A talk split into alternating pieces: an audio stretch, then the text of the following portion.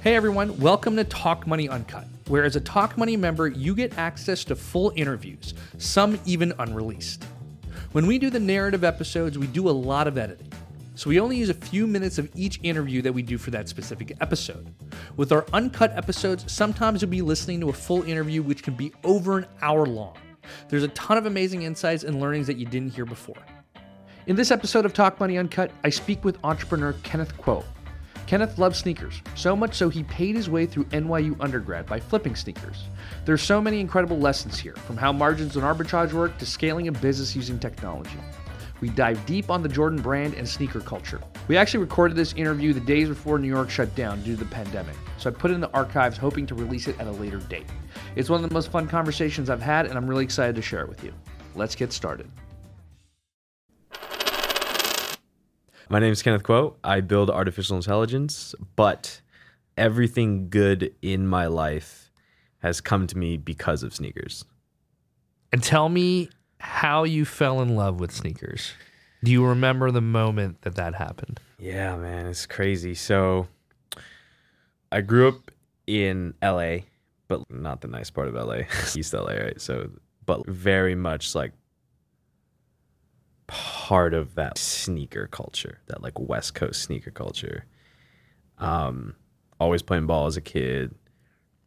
I really fell in love with it just being around that environment and then getting Jordans to play ball in. And what was that environment? What was sneaker culture back then? That's crazy. When I first started, like when I was basically I was a child, right? Like you could walk into the store, walk into a Foot Locker, walk into a Champs, whatever, and you just find pairs on shelves. You could just walk in and cop whatever you wanted, right? So we'd get one pair of shoes every year, you know, for back to school.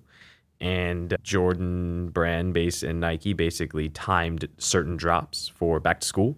A lot of kids and a lot of people, unless they're like OG sneakerheads, they don't remember that a lot, but you used to get the East Bay calendar mailed to you, and you would like flip through it and you would see, oh, September or August or whatever, these are the shoes that are dropping, and you would circle them on and you just wait for back to school, and you just get them. Because I mean, my family didn't have any money to get me multiple pairs of sneakers. They really didn't even have money to get me the Jordans that I wanted, right? So you know, you go into Payless or you go into these other discount shoe stores.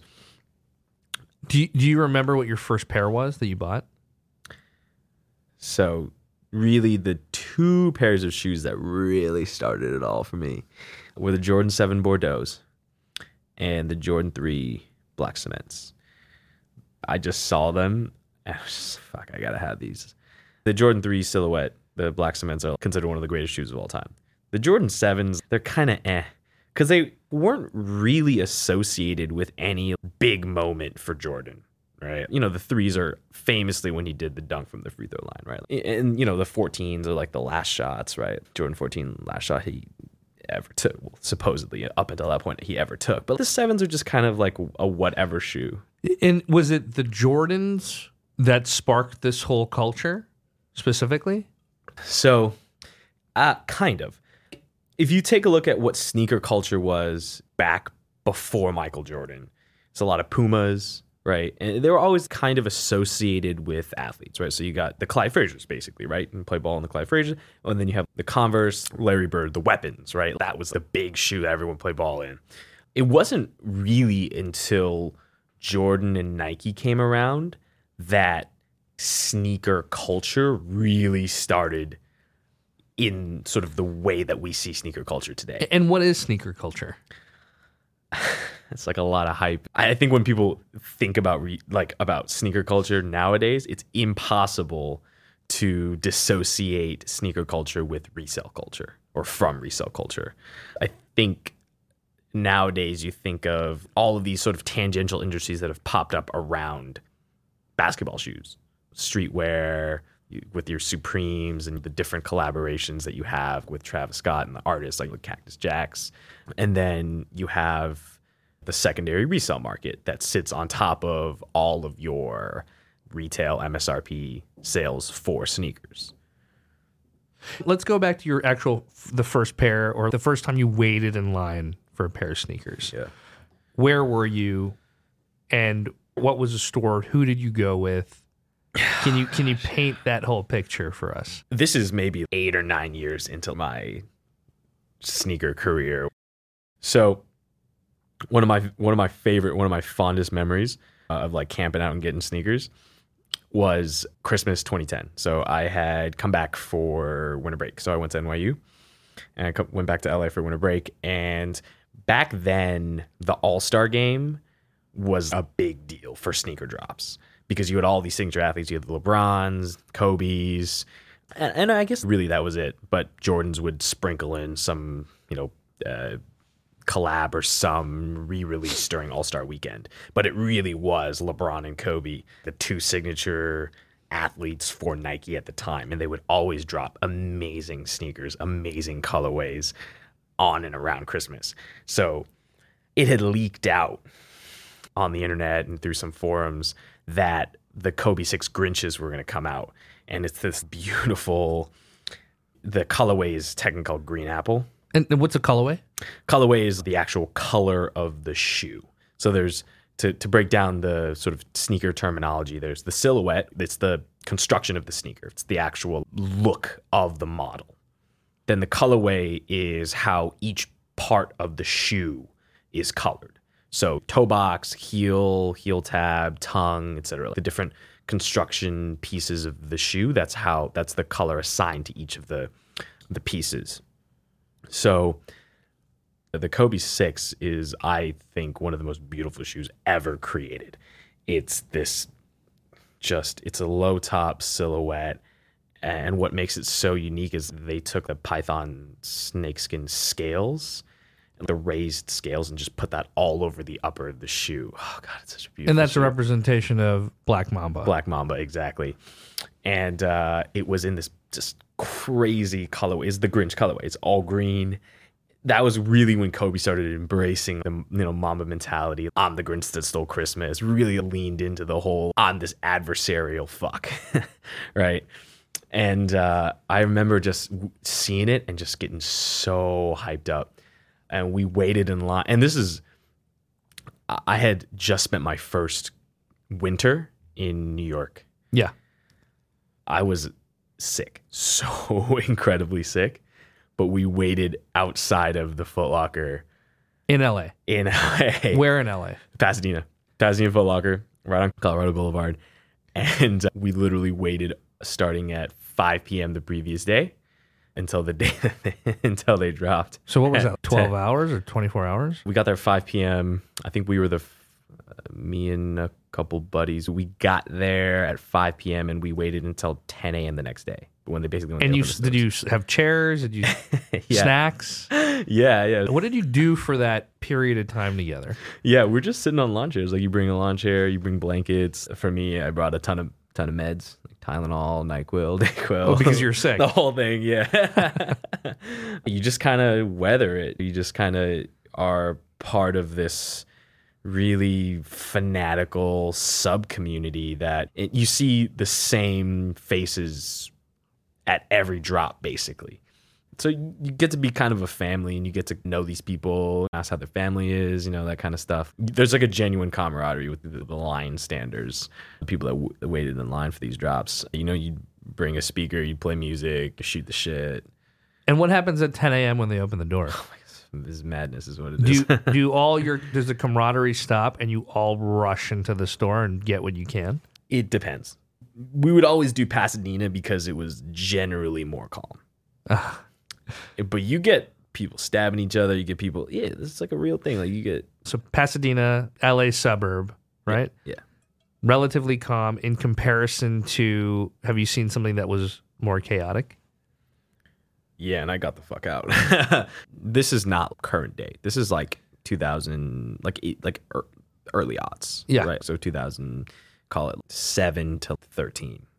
That's when you kind of started, right? That's right, yeah. That's when I really was big into that culture. And so growing up, not with much money, and we obviously fast forward to getting the Grinch sneakers, but when you were buying these sneakers in LA where you grew up, what was that like? So you're in high school at the time. Yeah. would you be waiting the same amount of time for those sneakers and just trying to get as many as you can?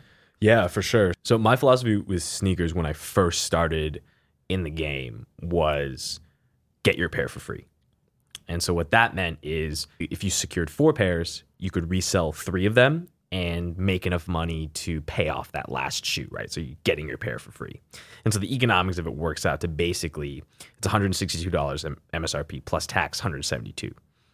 And right around when I started, right? So like 2006-ish, maybe even a little bit before that, Nike and Jordan brands started restricting the supply of their sneakers. They didn't want their models sitting on shelves anymore.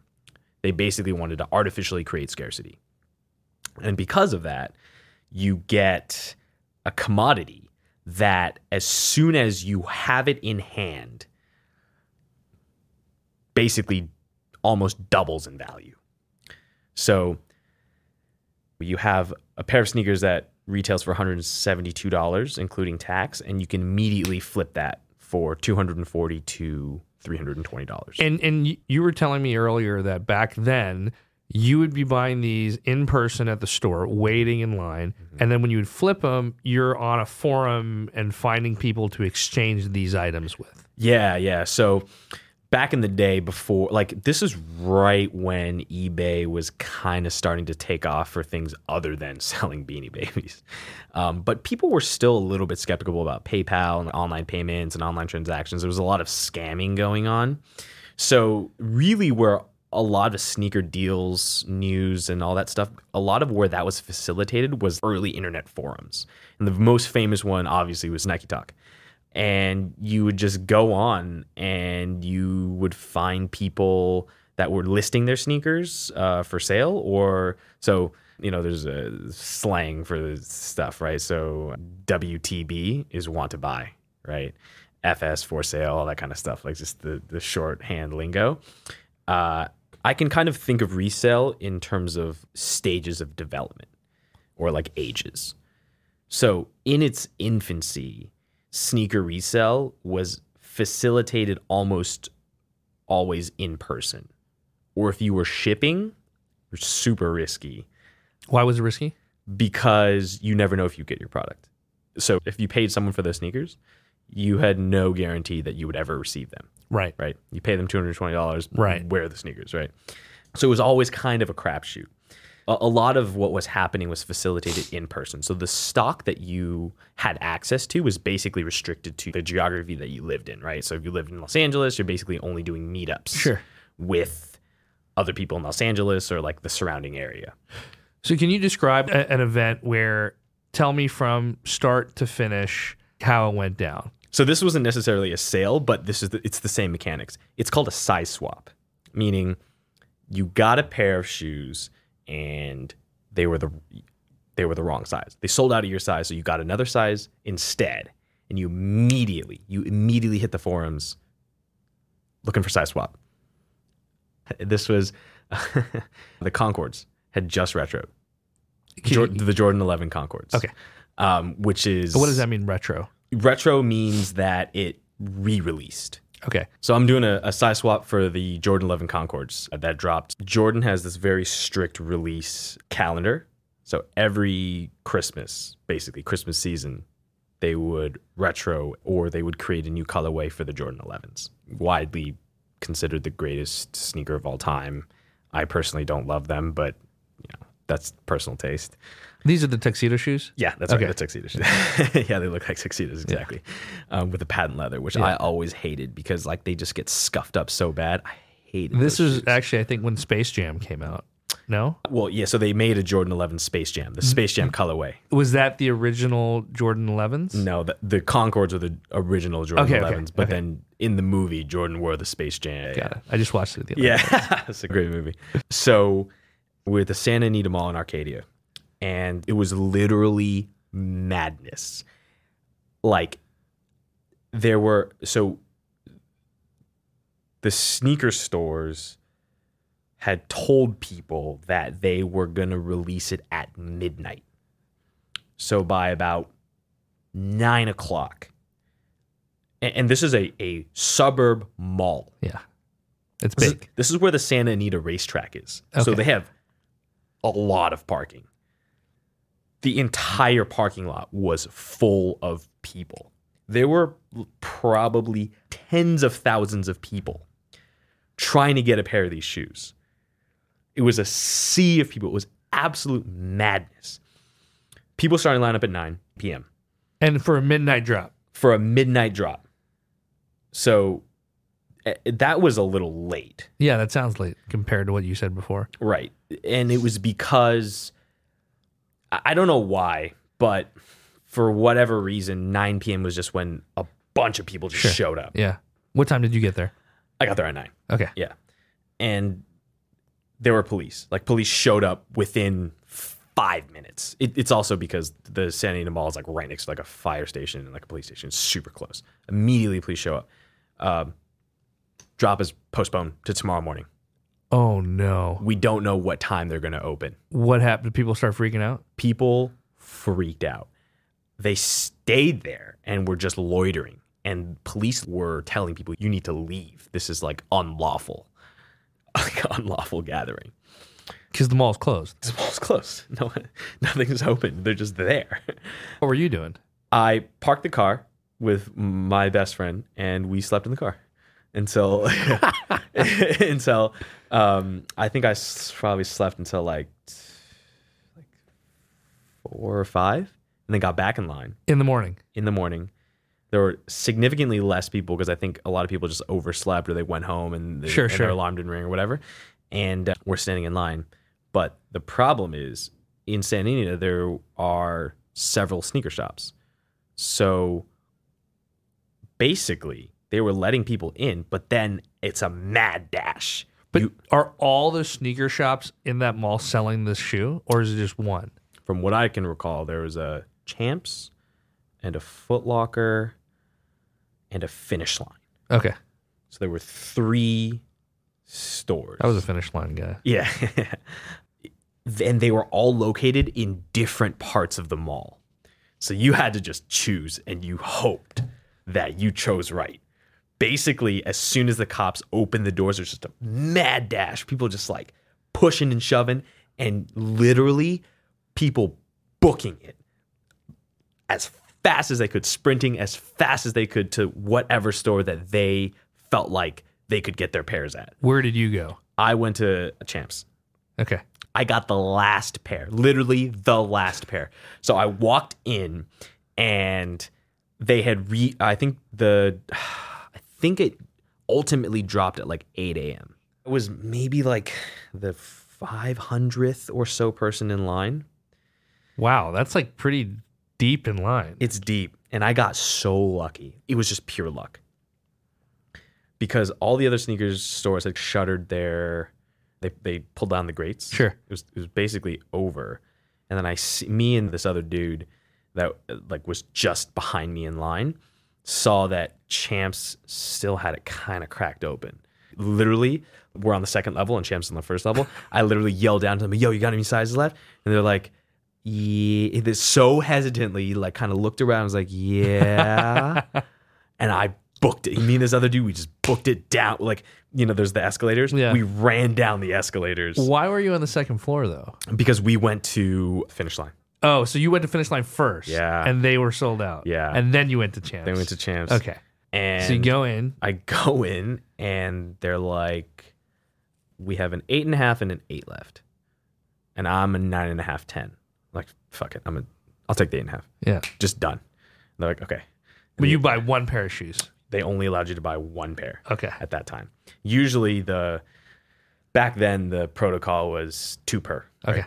So you get 2 per person, but if you knew the store manager, and this is how you could get 4 pairs, right? Sure. You knew the store manager, you loop back in line. Got it. You just loiter there until everyone gets their stuff, and then you loop back in line and get the second 2 pairs. So you buy the 1 8.5 pair. Buy the 8.5 pair, immediately go to Nike Talk. Hey, 8.5 San Anita Mall meetup.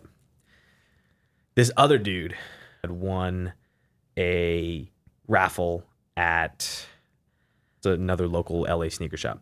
He won a raffle, and he hits me and is like, I got 9.5. I need 8.5. I was like, okay, great. Just so happens. Just so happens.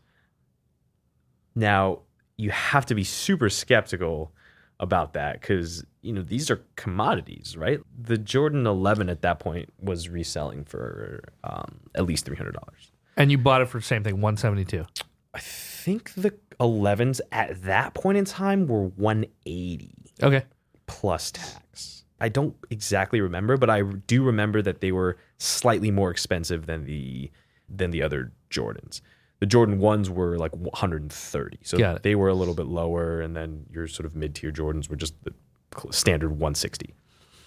You know, it's dicey to meet up with these people in person. So what always happens, or what the safe way to exchange sneakers or to sell sneakers in person is always you meet at a bank, and you meet during business hours at a bank. If someone is like, oh, meet me at Walmart at 9 p.m., you know you're going to get robbed. That's right. Just like straight up, just don't do that. Right.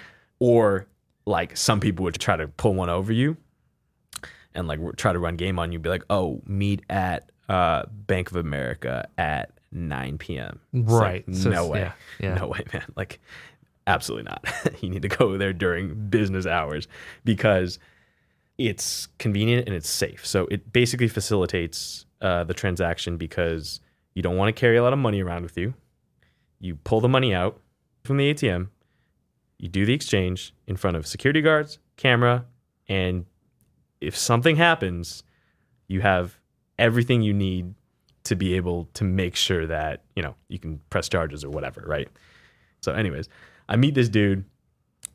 For whatever reason, I wanted the sneakers so badly. We go to the Washington Mutual on, I think it was on Valley Boulevard at 7 p.m. So it's closed. It's closed. And I'm like, fuck. All right. But you really want these shoes? Yeah. I was like, all right, I got to bring a couple of my homeboys. So we get there, and I pull up in my Toyota Camry, and the only other car I see in the lot is a full on tinted BMW. Fuck, I'm going to get run up on, like, god damn it. I get out of the car, and he sees me, and he gets out of the car, and literally we locked eyes. Yeah. And it was this Asian guy. And immediately there was just like, because like he had brought friends in his car as well, and I was with my homies just in case something went down. That's amazing. And so we were just like, oof, okay. Nothing's gonna happen. We're all good. Like, you're just a rich Asian kid, right? And I'm just a regular Asian kid. Like, we're not gonna kill each other. Yeah. We're not gonna rob each other over some sneakers. It's all good. Like, you're just like a nerdy Asian guy with the glasses. Sure. Like, immediately we're just like this exhale. Sure, that's an amazing story. Let's get into the transactional economic stuff in it. So, when did you realize that flipping sneakers was something of interest for you? Yeah, so it goes back to growing up with a lot of money. You want the sneakers because you want to play ball in them. You want to just have it, just a stun on your friends and stuff. So very quickly you realize that this is a commodity. And if you can cop multiple pairs, you can resell them at an elevated price to basically offset the cost of your own. Right, and so stores have a 2 per policy, but if you knew the store manager, you could always loop back and grab a second 2 pairs, right? And so the economics breakdown is $172, that's including tax, MSRP, and you would immediately be able to resell it for anywhere from $240 to about $320. So let's just call it like $280, just split it in the medium, in the middle. That's basically immediately a $100 markup, right? And that was because they were limited? Yeah, super scarce. This is basically before e-com was really a thing, right? So this is like 2006, 2007, 2008, or like the very early days of e-com, where you were restricted to your geography. Some kid in rural Illinois is just not going to have access to these shoes. But then eBay comes along and takes the ability to acquire these shoes to at least a national scale, if not an international scale, right? And so all of a sudden you have people who are in these regions that just don't get the shoes coming onto eBay and looking for them on eBay. And you're basically upcharging them for the commodity. Right. It's basic arbitrage, right? They're not able to access the supply. You have access to the supply, and you just charge them a service fee. And you're able to charge them more than what you would charge regionally because these people actually have no access whatsoever. On the Nike Talk forums, sometimes you were able to finesse that. But once eBay became the main facilitation of... like, everyone had sneakers, access to everyone it. Had access to it, so it didn't really matter. The reason why you go into a Flight Club today, or if you go into like Stadium Goods takes a smaller cut, but like GOAT or StockX or whatever, they take 20% right off the top of top line revenue. And the reason they did that is because the closest comp used to come from PayPal fees plus eBay fees, right? So eBay, depending on how big of a seller you were and how verified you were, anywhere from 11 to 15%. Let's just call it, they took 15% off the top. Then with PayPal, they took 4% of the transaction fee. So basically your 20% just evaporates. Right. So they take 20% off the top. We'll just make it a round number, right? Let's just say 300 at 300, 20% is $60, right? So you're 240. So $170, let's call it 240, $70 a shoe, right? If you sell 3 pairs, that's 210. So you basically have your pair for free plus a little bit of pocket money. You come out on top. It's great. But for you to be able to buy 4 pairs of shoes, you said you didn't have that much money in your pocket. How are you able to actually buy 4 pairs of shoes in high school? Yeah, you just got to float that on a credit card. Yeah. And you had a credit card in high school? Yeah, it's like practicing fiscal responsibility, you know, with the parents and stuff. The best part about it is, I think a lot of people don't realize, but if you can pay off the float, no interest charges, it's free money. When does it click in your head that you can start making more money from this? So it was a kind of a really serendipitous confluence of a couple different factors. I was making some pocket change and getting my pairs of shoes for free until about 2008, let's call it. Then I get into college, going to NYU. I got roughly like an 80% scholarship, but 80% of $60,000 is 20% of $60,000 is still a lot of money. All of a sudden, I have this $20,000 to $30,000 bill every year, including tuition, housing, and just living in New York City, which is expensive. So I got to find a way to pay for all of this because my parents don't got that kind of money. So I got to figure out a way to hustle and get the bread. So at that point, this is now the point in time where e-com goes from like e-com 1.0 to like e-com 1.5 or e-com 2.0, whatever you want to call it. But it's basically the transition point between when e-com is traditionally written in HTML, CSS. All of a sudden, there's a switch over to JavaScript.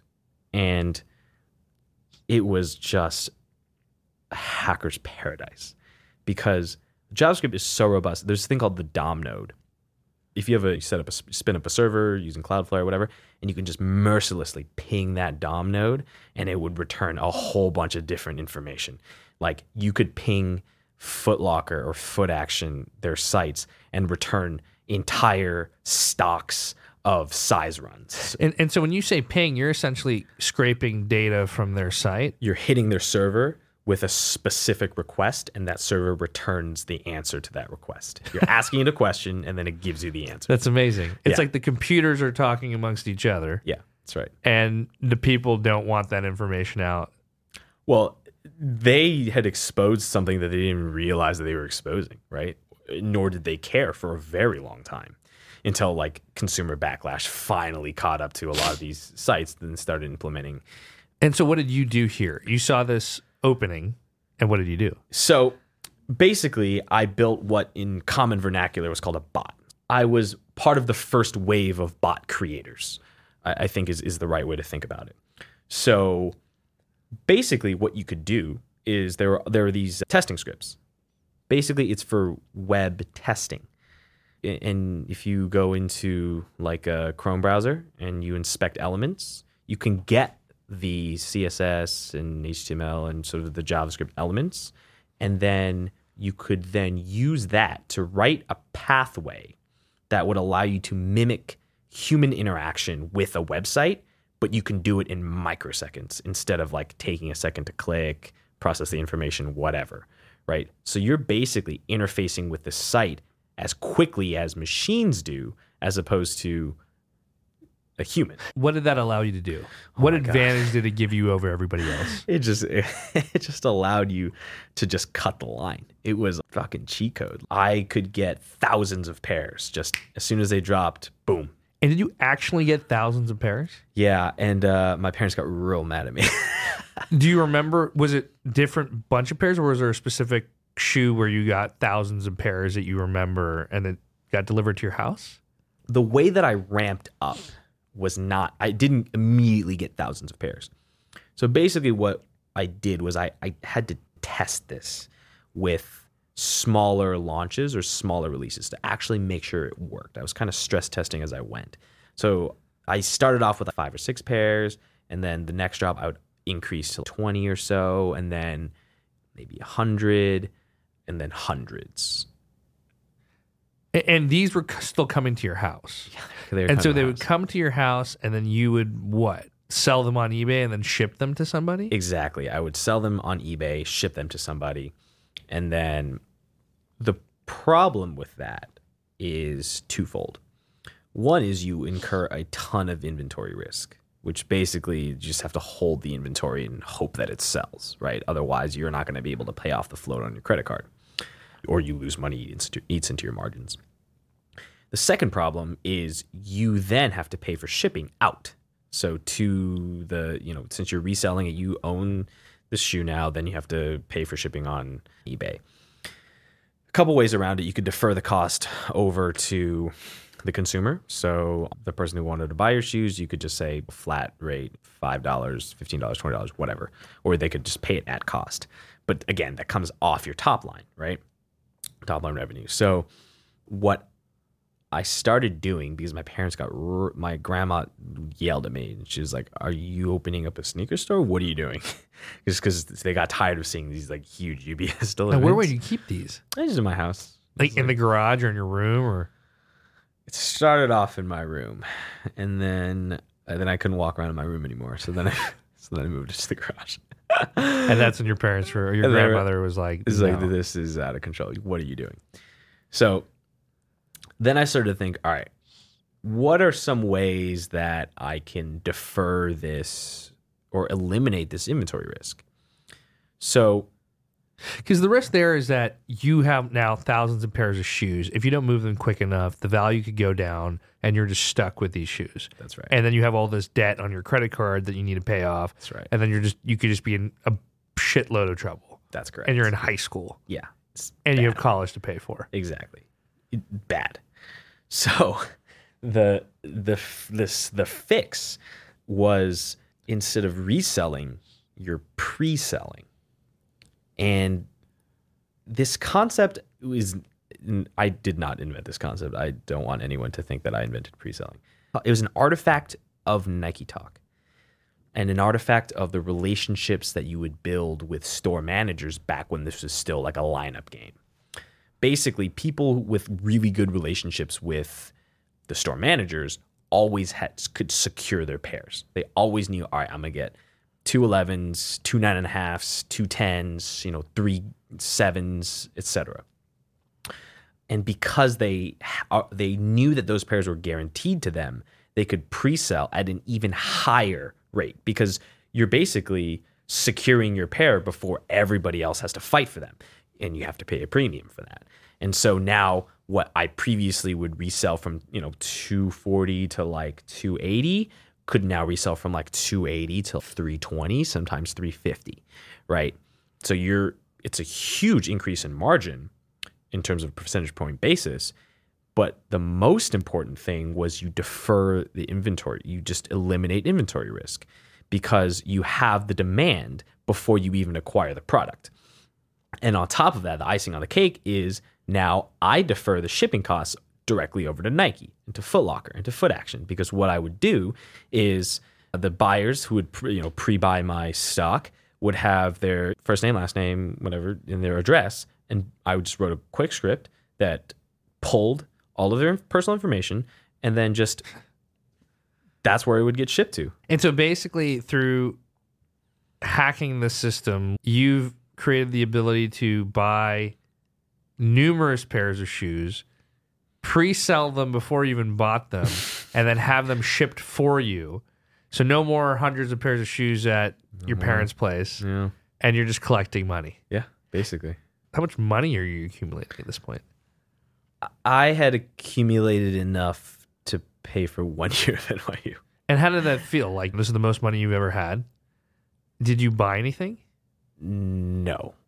The looming specter of tens of thousands of dollars of debt was frightening. So you're responsible. I wasn't like super responsible. I had disposable income. I had fun living in New York, but I didn't buy a car. And you were doing this throughout college? Yeah, for sure. All throughout college. Now, then this is the ultimate problem with arbitrage. A good thing never, ever lasts forever. And within a year or two, so fast, people got savvy to this. And even as Jordan Brand and Nike started to increase the supply of the shoes from not that much to all the way up to, the big reference point, I think, for me were the Columbia 11s, the all-white 11s with the Jumpman logo in the Carolina blue. They released 1 million pairs of those. And that would that be considered a lot? Yeah. That's a lot, right? That, I think, up until that point was the most pair of shoes that they had ever manufactured for Jordans, dropping at one time. That was kind of the rumor going around. I was like, 1 million pairs of Jordan 11. Created. And that would mean that everyone potentially has a shot at getting this pair, which makes you irrelevant at this point, right? Theoretically, if bots weren't buying up hundreds of pairs. That's true. And they were. Right. But, so the way that it should have worked was increased competition in the space should mean that the number of pairs you can secure would go down. They weren't. They went down a little bit, but they were staying steady-ish for about 2 or 3 years. So until 2011, 2012-ish, they were still hanging steady. I was able to get mid-100. Sometimes I got really lucky to get 1,000 or so pairs.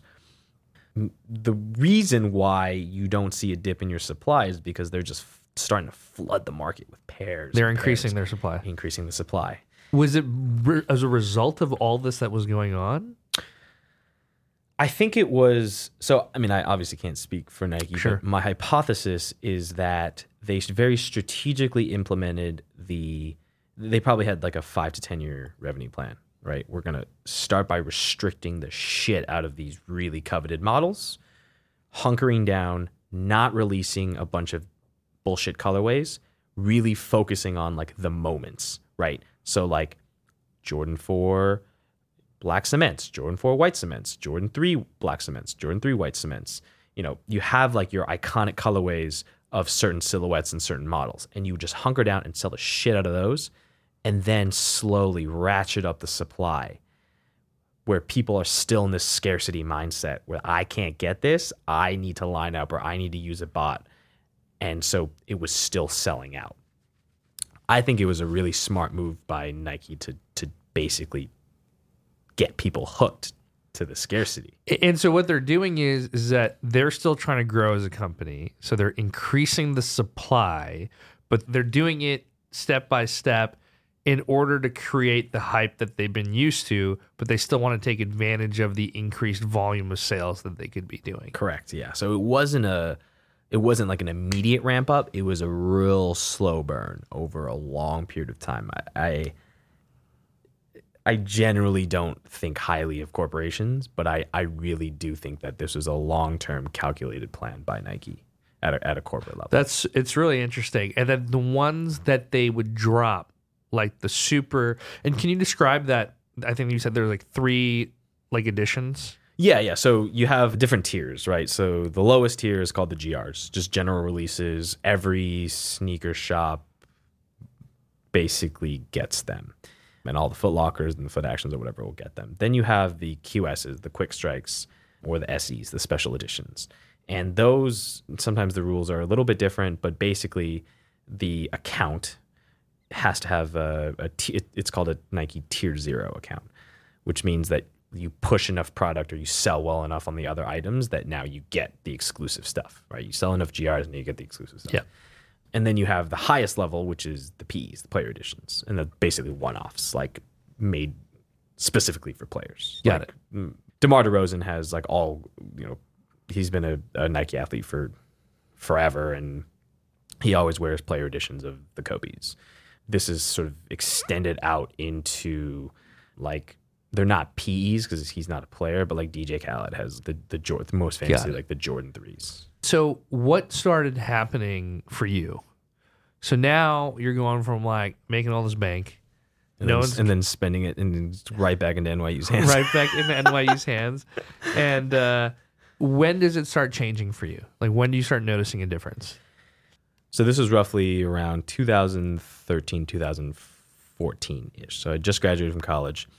At this point, it was basically steady state for me. I didn't have to put too much time into it, but I was seeing some pretty steady declines in both stock and revenue. Yeah. So the amount of pairs that I was able to secure, and then obviously that leads to a decrease in top line revenue. And basically what started happening was the sites got savvy to the arbitrage that was happening, and the sort of the hacked together bots that were purchasing a lot of inventory. And so they started instituting things like CAPTCHA or reCAPTCHA. And even to this day, it's basically undefeated. You could spin up some servers and use some, you know, Russian CAPTCHA beating technology, and you would still only have hit rates of 20% success. It's really low success rates. So once they started restricting bots and stock that way, I basically knew that the upkeep of this was going to take up a lot of my time. And, you know, at that point I, you know, was out of school. You paid for it. At that point was now at IBM Watson, had a full-time, you know, career. I just didn't want to maintain the upkeep was just way too much for the amount of money that was coming in. Did you shut it down? It just like gradually phased out. In its heyday, maybe 1,000, then to hundreds, then to 100, then to like dozens. Yeah. And then I think one day I checked and it was like, oh, I got 3 pairs. It's like, oh, great. Yeah, it's time to shut it down. And you did well. You got through school. Yeah, it served its purpose. Do you remember the most money you made off a single pair? Or maybe you have a pair now that's worth a lot more. I do. I have a pretty big collection. I just basically collect now. I can tell you one of the biggest regrets that I ever had. I was sitting in my dorm room at NYU, and this was the very first time that the Nike mags dropped. These are the Back to the Future shoes. Yeah, Back to the Future shoes. Michael J. Fox. Yeah. He has Parkinson's. Yeah. So it was through his foundation. It was to benefit Parkinson's. On eBay, they had an auction, and I don't remember exactly how many pairs of shoes that they auctioned off, but each shoe basically at the end of the auction averaged out to about $3,000 per shoe. Literally not 30 minutes later, $15,000 was the average price of the resale of that shoe. So people were going and basically donating money to the Michael J. Fox Foundation. Correct. Getting the shoe. Correct. And then flipping it, making their charitable donation back plus. Correct. $15,000. That was just like for the first couple of weeks. That shoe now, I think, like I've walked by it a few times in Flight Club. I think it's like $60,000. Wow. And that's because how limited it is. Yeah. I think I think there were like 200 or 300 pairs. It was super late. Yeah, That's it. There were not that many pairs of the very first. This is the very first time, the ones that you got through eBay, not when they retroed it. The original release. Yeah, that's right. What's the most expensive shoe you think now? You always hear like colloquially that the M&M 4s or the Undefeated 4s are the most expensive. It's like 60 or 80 or however many thousands of dollars. And is that again just because scarcity and it's M&M? Like what was it about that shoe? So the Undefeated Jordan 4s were one of the very first Sneaker Shop plus Jordan Silhouette collaborations. Plus it's a beautiful shoe. It's this olive green. It's an amazing shoe. And it's just so rare. There just aren't that many pairs around. The M&Ms were made for him. Right? The equivalent of a player edition. Sure. So like those kind of are the two, when you think of like most expensive sneakers, those immediately pop. Did you ever lose money on a single pair?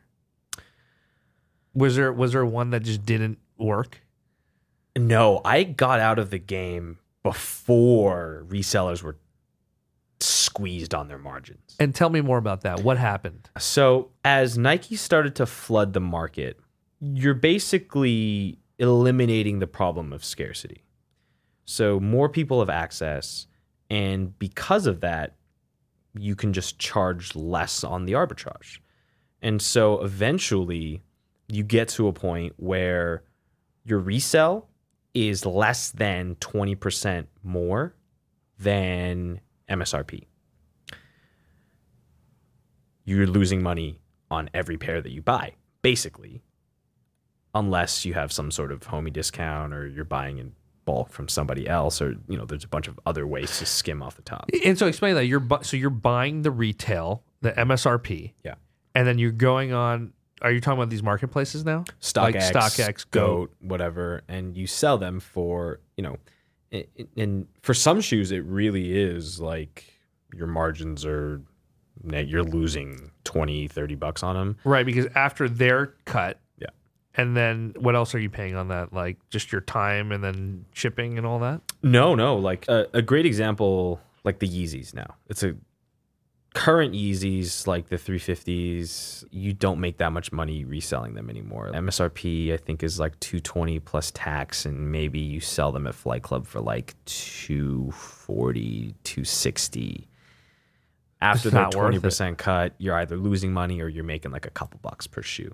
And you mentioned to me Adidas caught on to that, right? Because when the Yeezys came out limited and people were buying for like, what was it, $200 and selling for like $3,000? Yeah, Adidas, I think, is the first company. Well, I mean, it's really just Adidas and Nike. But Adidas really has figured out that perfect point of equilibrium where they have enough supply that it still sells out completely. It might take a day or two, but completely sold out, while also being able to recoup all of the margin from resellers, making it basically doesn't make sense to resell that shoe. And the reason they could do that is because they have Kanye as a personality.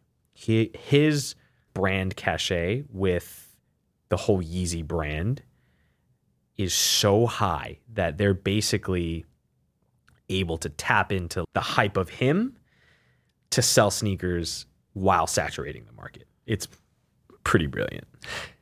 People are looking at this and they're saying, I should buy sneakers as an investment. What would you say to that person?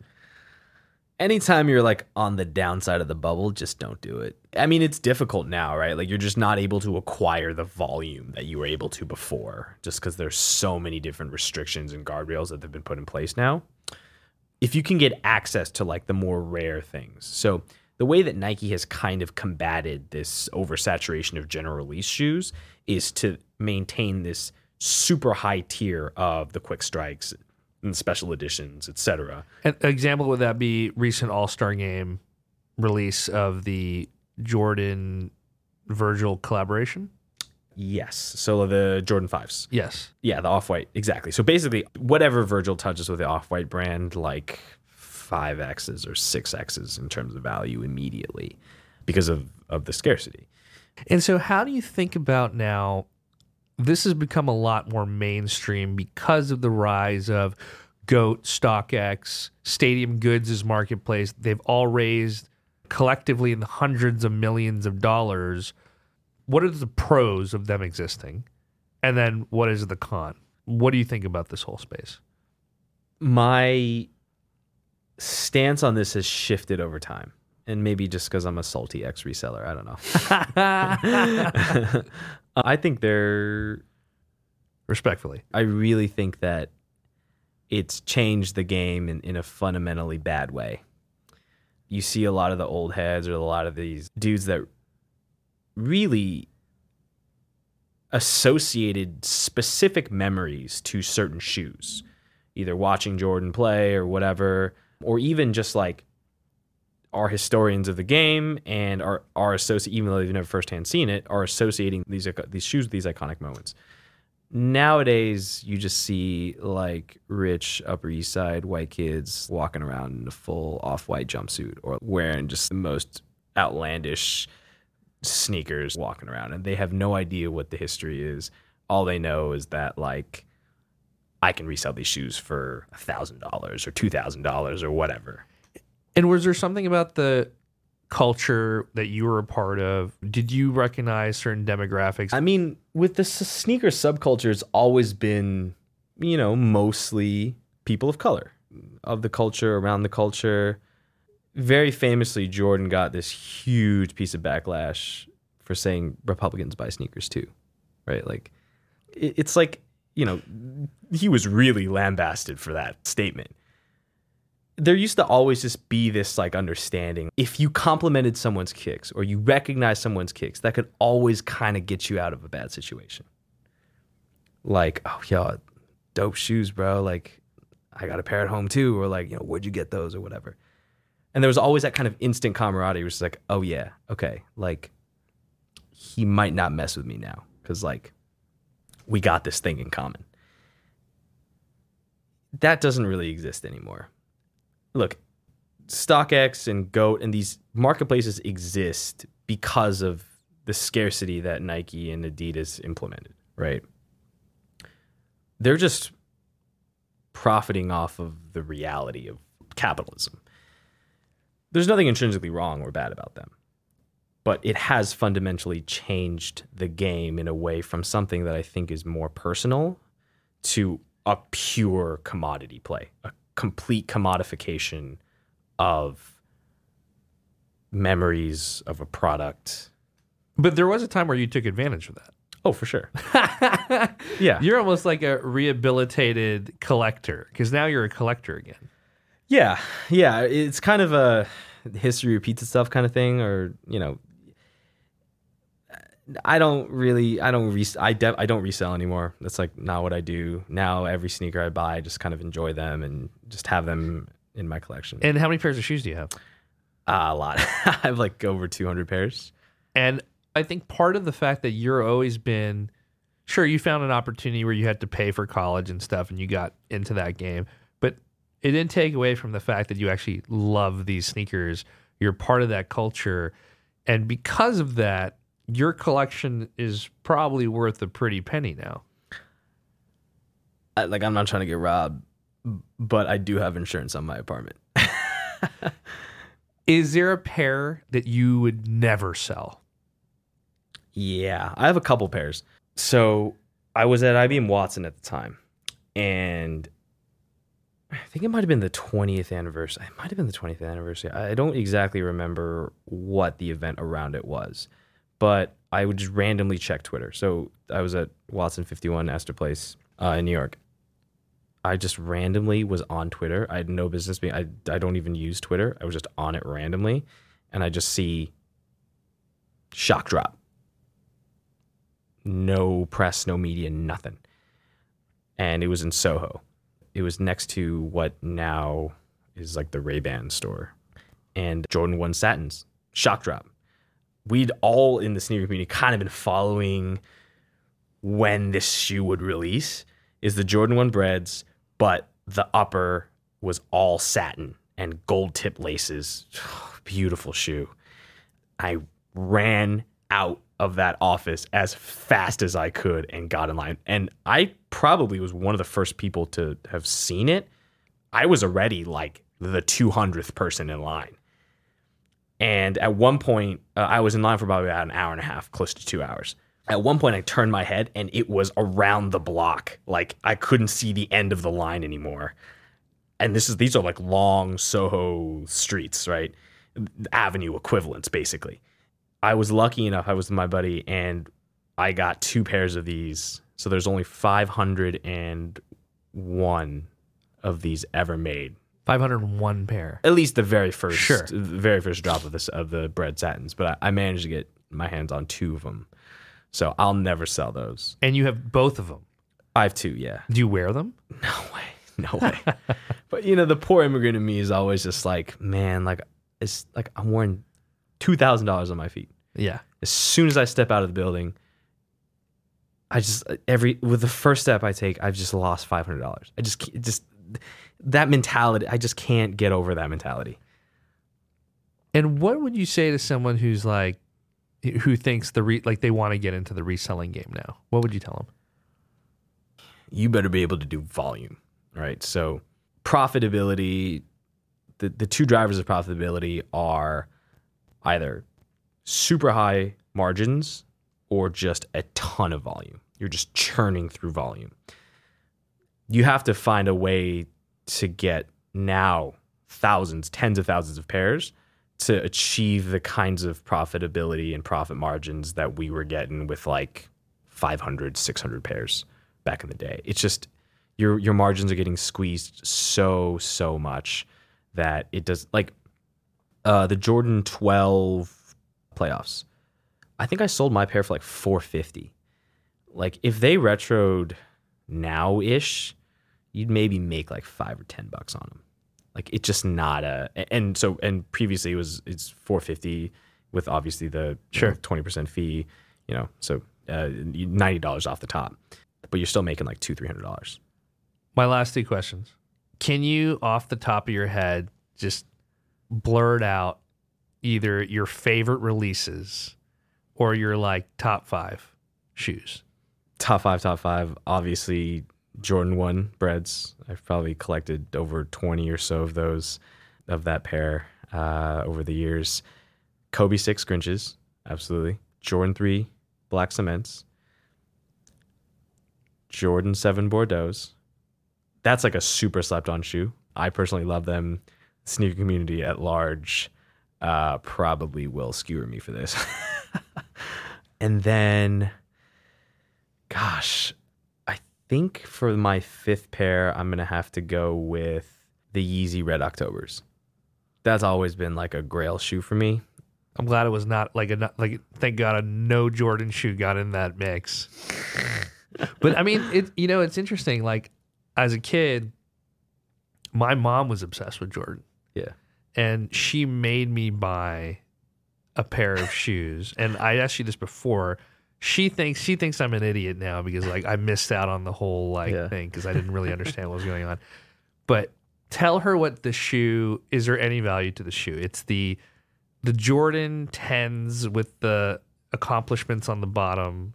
Either Chicago's, and it's like black suede or gray suede. Black suede, gray suede. Oh, how long ago was this? 1996. Yeah. I mean, the Jordan 10s are like not that great of a silhouette. Sorry, Mom. Not a lot of resale value there. Ken, this has been an absolute pleasure. Thanks for coming on and chatting with us. Appreciate it. Thanks for listening to Talk Money Uncut. I hope you learned as much as I did. Remember, you can discuss this topic along with others on our Circle group, which is exclusive to your membership. For more information, just email me at mesh@thetalkmoney.com. Until next time.